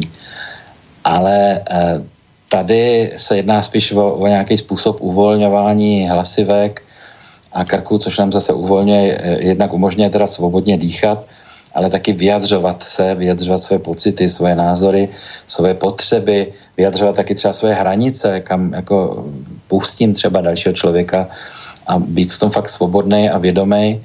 A tak proto se tam pracuje s tím hlasem, máme na to takové jako jednoduché cvičení, který jsem se teda mimochodem naučil, když už si zmiňoval tu muzikoterapii u Olboše Holcera, což je jeden z našich učitelů muzikoterapie, o kterého já jsem studoval, tak jsem se vlastně nechal tímhletím inspirovat a je to možnost, tak, jak si trošku naučit zpívat alikvotní tóny, což je taková jako velmi zajímavá technika, to si posluchači někde najdou, alikvotní zpěv. A Tuvinci to dělají ještě trochu jinak, ti právě dělají hrdelní zpěv, v angličtině se to jmenuje throat singing, a k tomu vlastně, myslím, že máme ještě čas, tak k tomu zase řeknu takový příběh, jak se ty věci skládají. Kludně. Já jsem vlastně o hrdelním zpěvu poprvé slyšel na jednom semináři muzikoterapeutickém, už jako je to, já nevím, 25, možná 30 let. A slyšel jsem tam skladbu, kterou já pouštím opravdu do dneška na tom semináři. A to je vlastně 11-letý zpěvák Šaktar Šulban, který je to záznam z koncertu v Kizilu, to je hlavní město Tuvy. A tenkrát jsem tam prostě slyšel tuhletu nahrávku a strašně se mě líbila. A zase podotýkám, to prosím vás bylo v době, kdy internet nefungoval, systém MP3 neexistoval a jediná cesta, jak vlastně získat nějakou muziku v slušné kvalitě, byly CDčka. A tenkrát jsme se prostě seznámili úplně náhodou s jedním Holanďanem, to je na delší povídání, ale u něho jsem fakt zjistil, že on umí číst myšlenky, prostě tak jako mimochodem mě to předvedl a byl to jeden jako z klíčových okamžiků, který mě třeba navedl. Mě to setkání s ním navedl k tomu, co dělám. A nějak jsme se asi bavili o tom hrdelní zpěvu, to už nevím. A to setkání proběhlo u nás, ještě když jsme byli v Poličce a my jsme potom asi za půl roku tam vlastně jeli k ním na návštěvu a když jsme tam přijeli, tak on měl pro mě nachystaný dárek a takový CDčko se zpěvem ne Tuvanů, ale tibetských mnichů. A já jsem jako na to koukal, byl jsem rád, že mi to dal, protože bylo v takovém krásném obalu, ještě u toho byla taková knížečka.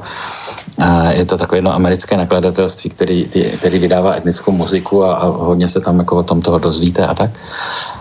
A A já jsem si ale všimnul, že vlastně jako vedle toho měl ještě na stole stejnou edici CDček, ale bylo to právě o Tuvanech. A já jsem jako byl natolik drzej a odvážnej, že jsem tak jako mu říkal, jestli by mu to třeba úplně nevadilo, takže bych si teda radši vzal to CDčko s těma Tuvanama. A on jo, tak si to vezmi. A to už jsem...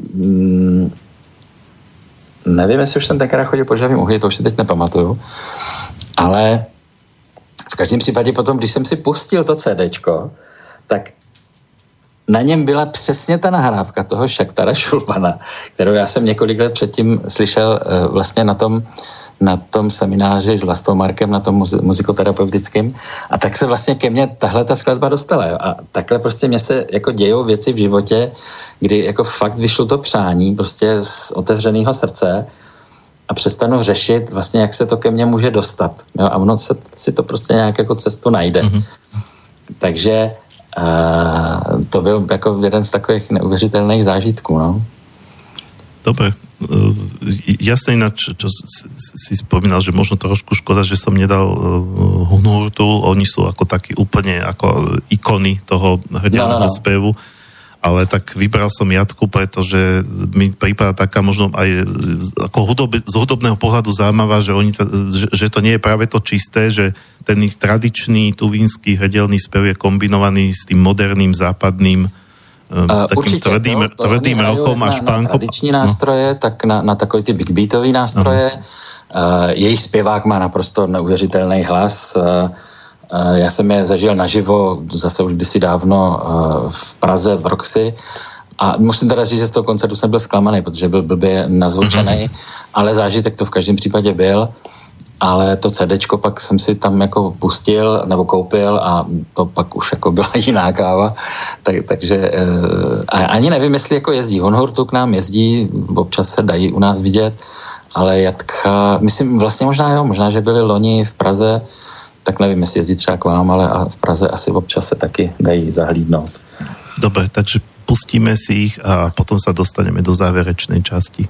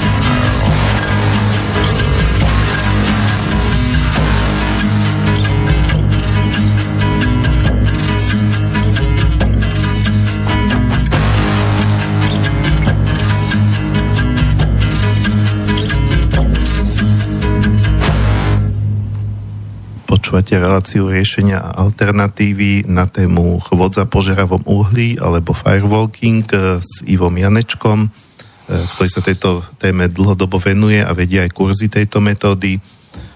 Sme na začiatku už vlastne necelej poslednej polhodinky, ale stále je ešte čas na to, ak máte nejaké otázky alebo poznámky, pripomienky k tomu, čo sa tu rozpráva, môžete sa ozvať či už na 0951 153 919 alebo na studio@slobodnyvysielac.sk. No, ano, chcel si ešte dodať niečo? Poušťate tú písničku, jo, tak mimochodem to je ta, kterou teda fakt pouštím, jo. A jedna účastnice tomu říká šable meče, protože tam je takový jakýsi zvuk, jako jak když někdo brousí nějaký nůž nebo něco. A já jsem si vlastně vzpomněl, že to je paní, která, když přijela poprvé na kurz, tak vlastně nepřešla vůbec. Jo, prostě, a to se málo kdy stává, občas se to stane, ale jako moc ne. A potom přijela po druhý a to přešla vlastně s mou pomocí a teprve až po třetí přišla úplně sama a tak se jí to zalíbilo, že vlastně začala organizovat moje kurzy v Orlických horách. Takže pokud byste tam přijeli, taky můžete poznat osobně. A to je její milovaná, tahle ta šable meče. Dobre, samozrejme pesničky sú nositeľky emócií a musím povedať, že tento nápad, alebo to, ako ty pracuješ s pesničkami, tak ma inšpirovalo. Ja tiež robím šamanské kurzy a mám jeden taký program, ktorý sa volá Rituál smrti a znovuzrodenia a tam hodne pracujem s hudbou, aby sa tí ľudia dostávali do určitých emócií a snažím sa aj v tejto relácii. Väčšinou teda ako nerobím si takéto pomôcky, že vyberám to fakt sám, ale toto bolo škoda akože nevyužiť, pretože práve aj môžem povedať, že možno pre mňa tie spomienky na tých pár kurzov tvojich, že keď si tak, akože prvá taká asociácia, že bol som u Janečka chodiť po uhlíkoch, možno ani nie tie uhlíky, ale tá hudba. Normálne tá hudba mi viacej ako rezonuje, ako to samotné chodenie. A možno by bolo dobré, keby si trošku povedal aj k tomu, že a vlastne už si aj niečo naznačil, že teda čo všetko teda obnáša tá príprava, čo vlastne tí ľudia akoby čím prechádzají, akými možno fázami a tak. Jo. No, tady je potřeba říct, že já dělám různý, nebo řekněme několik kurzů, který mají to společný, že na nich chodí po žhavým uhlí, ale ta příprava se vlastně dá dělat různě. Jo, já třeba v posledních letech i spolupracuju třeba i s jinými lektorama, kde vlastně vytváříme takový jako kurzy, kde tedy vedu chvíli já, chvíli ten kolega nebo kolegyně, protože ta příprava se vlastně dá dělat různě právě z toho důvodu, že ono to není nějak jako specificky zaměřený na nějaký, řekněme, duchovní směr nebo tak, ale vlastně je to taková nějakou hlubokou zkušenost a připravit se na ní tím, že prostě docházím k nějakému uvolňování a můžeme tam pracovat třeba s různýma traumatama zablokovanýma, nebo přímo to zaměřit na strach, nebo víc třeba to zase zaměřit na živel nějaký, nebo na různý živly, nebo právě děláme ten přechodový rituál, kde kromě toho, že se chodí po žhavém uhlí, tak se chodí i po skleněných střepech, přeráží desky, ohýbají lžičky a tohle třeba je zase i příprava, kterou já dělám na těch firemních kurzech. Takže když bych se ale zaměřil na to, co máme teď teda společně prožitý, což je ten šamanský firewalking, tak vlastně všechny ty techniky jsou nějak zaměřeny na ty tři klíče, dech, hlas a pohyb, takže se tam hodně, nechci říct tancuje, ale prostě řekněme hýbe se na muziku. Pracujeme tam v těch technikách hodně i s hlasem, děláme tam takové věci, třeba některé ošovské meditace, jako dýchání do čaker. Ráno se dělá cvičení 4 směry, což je vlastně jako tradiční sufijská technika, ale vlastně ji známe i od Oše jako No Dimension. Bubnoje se těsně před tím vlastním chozením. Mantru tam zpíváme, to je taky taková vlastně těsně před tím, než jdeme k ohni, už po večeři sedí lidi kolem ohně a vlastně zpívají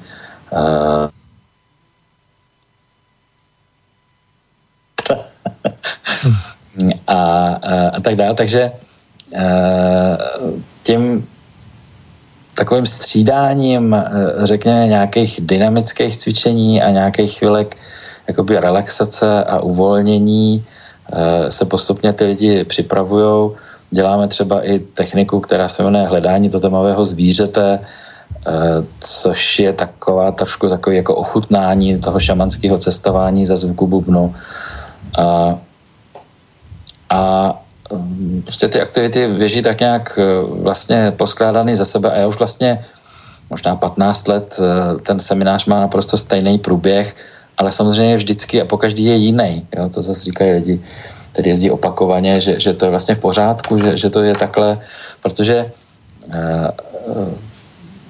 vlastně chodí se teda potom uhlí v sobotu večer a od toho pátku přes celou sobotu tyhle ty různé techniky probíhají. A zase zkušenost je taková, že tím, jak jsou tak jako různorodý, tak vlastně pro každýho tam nastane nějaký jiný okamžik, tento uvědomění. Aha, já teda půjdu. Jo. Pro hodně lidí právě říká, že to je třeba při zpěvu ty mantry. Ta mantra se zpívá hodinu a zase spousta lidí má takový zážitek, že vlastně ztratí úplně pojem o čase, což se jim třeba do té doby vůbec nestalo, že si to nedovedli představit, že budou někde hodinu sedět a něco zpívat a říkají, že to bylo jako mžík, jako okamžik a že prostě nějak v tom okamžiku získali to přesvědčení, že prostě půjdou. No a vlastně celý to vrcholí tím, že když se sejdeme teda kolem ohně, tak děláme takový očistný rituál, který je trošku podle tradice severoamerických indiánů, kdy nás a celý ten prostor očišťují pomocí vůně bylin, který symbolizují ženský a mužský princip, zvukem bubnu, očistím naše těla a vlastně nás všechny propojím takovou tečkou na čele, kterou namaluju takovou speciálně připravenou barvou. No a pak se vlastně začne bubnovat a to je takový ten poslední možnost, jak se sebe dostat ten strach, to znamená, tam ty lidi bubnujou, různě chodí kolem toho ohně, tancujou, něco vykřikujou, je to taková jako, říkám, že to je hodně divočárna, ale je to super zážitek, prostě něco takového zažít u ohně, když se smráká a jste v té přírodě, tak je to něco jako fakt hodně mimořádného, byť třeba pro mě už je taková trošku rutina, to se přiznám. Ale hrozně mě to baví tohle jako dělat, ale pro ty lidi je to fakt neuvěřitelný zážitek. No a potom, když mám pocit, že už je ten správný čas, tak vlastně rozhrnu ten kruh těch lidí a nasypu kousek vedle tu cestičku z uhlíku a vlastně já teda přecházím první. No a ty lidi pořád bubnujou a ten, kdo se rozhodne, že chce přejít, tak vlastně odloží ten buben nebo nějaký nástroj, co má v ruce, no a stoupne si na ten ručník a prostě párkrát se nadechne a jde. No a to je všechno. Tady dá. Najlepšie, teda dôležité je asi príliš dlho tam nestať.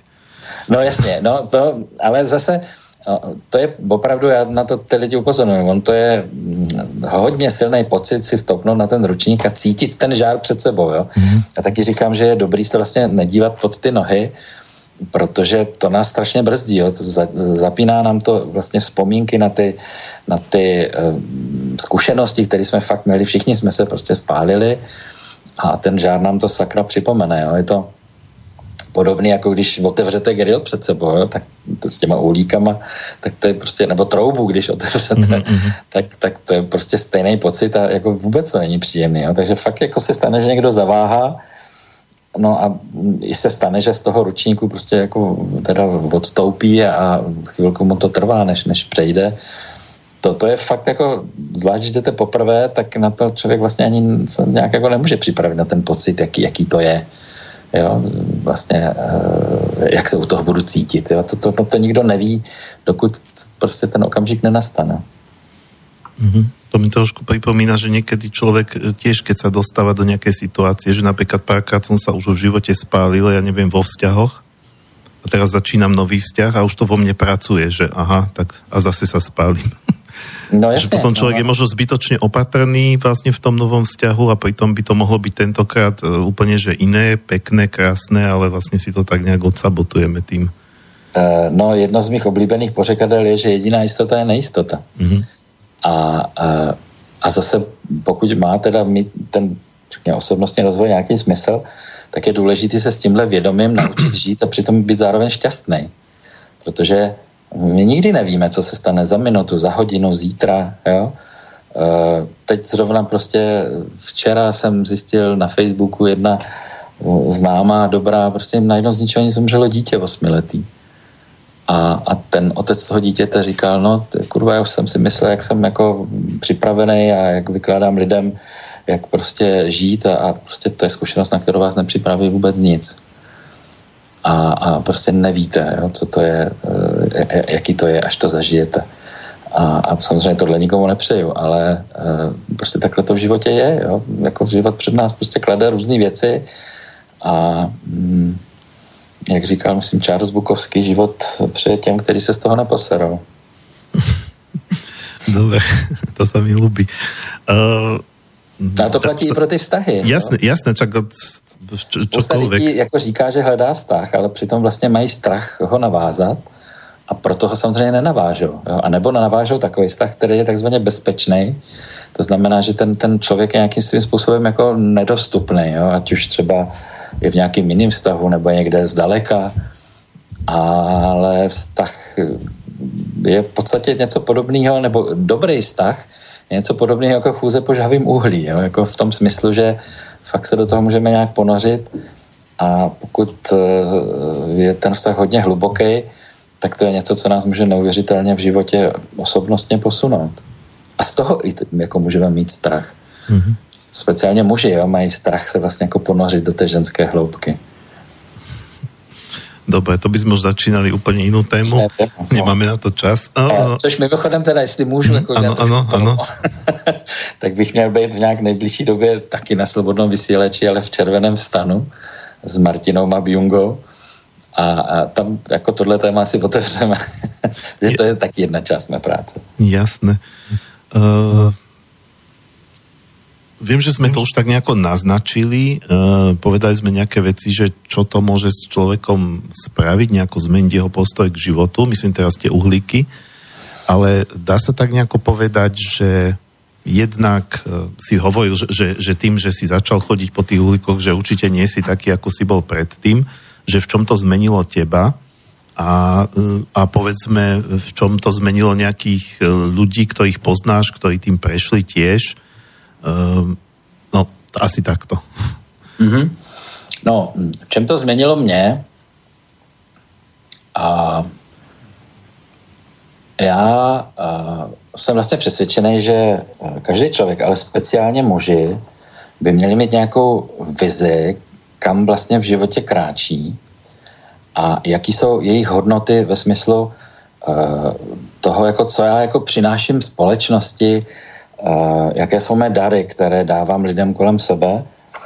A to prosím nemusí být jako něco strašně duchovního nebo velikýho. Já si strašně vážím třeba lidí, kteří manuálně pracují a dělají to dobře a přemýšlí u toho a jsou v tom zodpovědní.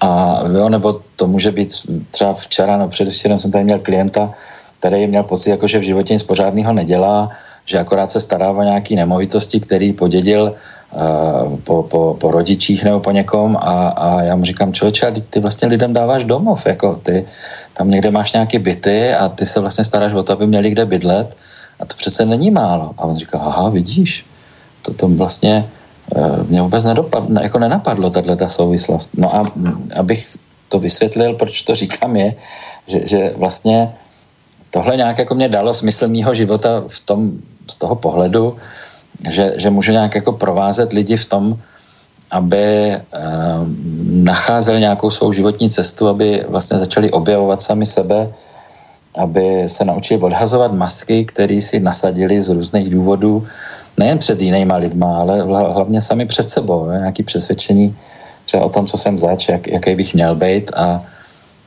pak najednou zjistí, že to je přání úplně někoho jiného a ne jejich vlastní. Mm-hmm. Takže jako tohle třeba mě přinesla tahle ta práce a je to i vášeň jakási. A jako asi třeba se někdo ozve z těch, kdo poslouchají a třeba u mě byli na semináři, ale ty ohlasy jsou prostě takový, že lidi říkají, že samozřejmě ne všichni, jo, ale spousta jich je, kteří říkají, že to je zážitek, který vlastně rozdělil jejich život na dvě poloviny, na ty před uhlíkama a po uhlíkách, kdy vlastně si uvědomili, že vlastně můžou cokoliv, čemu uvěří, že jsou toho schopní a začnou dělat nějaký první kroky. Já třeba dělám seminář, který se jmenuje 10 kroků, kde vlastně pracujeme na tom, aby si lidi uvědomili, kde chtějí třeba být za 5, za 10 let, jaká je jejich vize, protože když tohle nevím, tak vlastně životem jako pluju jako nějaká loďka bez kormidelníka, která je zmítaná větrem a vlnama a já se strašně divím, kam mě to zase zaválo. Jo? No bude ne, když vlastně nemám směr, kterým chci. Dobre. Máme posledných 5 minút, aby sme stihli aj záverečné slovo a poslednú pesničku. A máme aj mail, tak poprosím prečítať. Poslucháč Michal napísal takýto mailík. Zdravíčko do štúdia. Ja som absolvoval firewalking, ale to bola záležitosť pár hodín, kedy sme bubnovali, kráčali po rozbitom skle, ohýbali roxorové tyče tlakom na jamku pod krkom a podobne. Toto sme robili asi 4 až 5 hodín, zatiaľ čo hranica horela a potom sme šli na vec. Poprchalo a tak bolo kopec blata. Nikto sa nespálil, len ja som bol trocha rozčarovaný a doteraz si kladiem otázku, či by som to dal aj so suchými nohami. Ale inak to bol super zážitok a zrejme by som išiel do toho znova. A PS, pustite na záver pesničku od Huun-Huur-Tu. Ale ty už máš vybranú pesničku. Áno, bohužiaľ nám to neumožňuje technika, lebo tu sú nahádzané dopredu pesničky. Ale Huun-Huur-Tu som tu už tiež púšťal a dobre, možno pustím niekedy na budúce. Takže Ivo, chceš na to reagovať? Ja takovýhle semináře krátky dělám vlastně pro firmy, ale hlavně z toho důvodu, že ty firmy tomu jako nechtějí dát větší čas. Mně to dává smysl, protože už samotný ten zážitek zase něco v hlavách těch lidí mění a i to považuji za část toho svého poslání, takovou trošku ideologickou diverzi, jak se tomu říkalo dřív, prostě ukázat lidem, že věci můžou být jinak, než byli doteď přesvědčení. Takže, ale určitě mně dává větší smysl vlastně kolem toho samotného přechodu přes ty uhlíky vlastně udělat spoustu jiných věcí, který jsou potencovaný samozřejmě tím, že se tam pak chodí po tom žhavým uhlí a kvůli kterým třeba ty lidi jezdí opakovaně a ten vlastní přechod vlastně už pro ně není důležitý. Dobre, máme ešte 3 minúty. No, určite by som aj tebe chcel dať tú možnosť, lebo dávam ju viac menej každému, kto sa niečím takýmto zaoberá, má nejaké aktivity. A my sme tu vlastne alternatívne rádio bez inzercie, takže neberieme to tak, že keď chceš reklamu, tak si zaplať. Takže môžeš si spraviť maličkú reklamu a povedať vlastne nejaký kontakt, webovú stránku, čokoľvek, že ak toto niekoho zaujalo a chcel by si to sám vyskúšať, takže kde si nájde nejaké informácie o tebe a o tvojich kurzoch? No, tak je to jednoduchý. V chození po žavým uhlí je firewalking.cz, píše sa to firewalking.tv a i jsou všechny měkký, firewalking.cz a ty ostatní věci, které dělám a nejsou přímo spojený s přechodem uhlíku, jsou na webové stránce, která je nejsem.guru, jo? nejsem.guru a tam mě najdete vlastně i na Facebooku, takže klidně se přidejte, dejte to se mi líbí nebo na Ivo Janeček, mě dejte do přátel. Já jsem na Facebooku poměrně aktivní, protože jsem rád, když o mě lidi ví co nejvíc, aby pak, když přijedou na kurz nebo se třeba objednají na individuální terapii, tak aby aspoň trošku tušili, co jsem zač. A nestává se mně, že by na seminář přijel někdo, kdo by byl jako nějaký nespokojený nebo překvapený tím, co se tam děje. No, ja musím povedať ešte, keď máme chvíľočku času, takú pre mňa zásadnú spomienku na teba. Práve keď si povedal to nejsem guru, mne sa páčia ľudia, ktorí sa na nič nehrajú a myslím si, že tí sú možno aj duchovne nejako ďalej ako tí, ktorí robia pózu, aj keď to sa nedá porovnávať, kto je ďalej, kto není ďalej, ale tam, ako sa robí to sofistické cvičenie, tak vlastne každé ráno taká rozcvička. A jedna pani na tom kurze povedala ako tebe, že no, že Ivo, že ti to tak perfektne ide, že ty to určite musíš často robiť a že ty že nie, že to ja, že to cvičím len, keď robím kurz. A ona, že tak začudovaná, že a prečo to necvičíš doma každé ráno? A ty si odpovedal, že protože sem línej jak prase. To sa mi strašne ľúbilo. Pretože presne akože to hovorím, že keď ako, to je moja najväčšia spomienka na teba. Ale to by hovorí presne, že tá ľudskosť, hej, že nebudeme sa tu tváriť, že my sme tu nejakí veľkí majstri a vy nás budete poslúchať a robiť, no proste takéto a my máme tú pravdu a tak.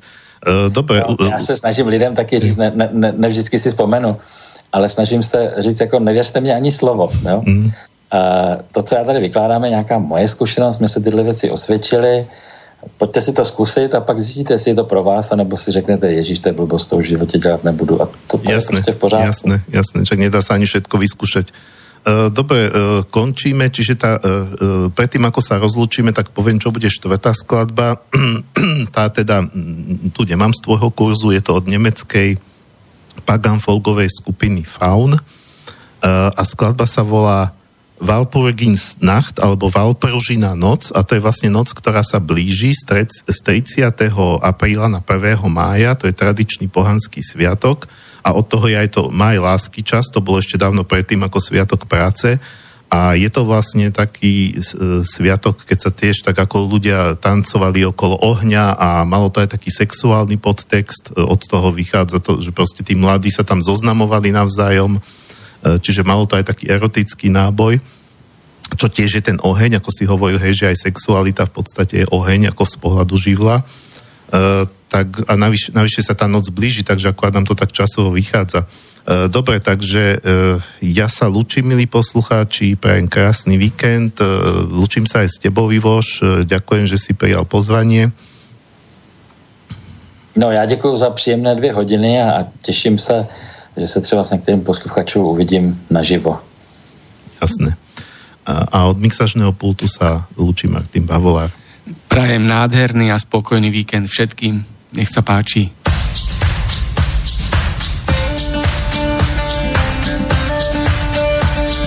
In den Abend wir steigen heute Nacht in Zauberweisen wildes Volk und Liedlings Art lauernd Winde heimlich wart. Lasst uns zu den Feuern streifen, raunen nach den Sternen, greifen Gutes und auch Böses vor, tragen wir halt fort und fort. In den beiden Wellen unsere Träume klingen und die Winde werden unsere Lieder singen. Lasst uns mit den Funken übers Feuer springen, in der Walpurgisnacht.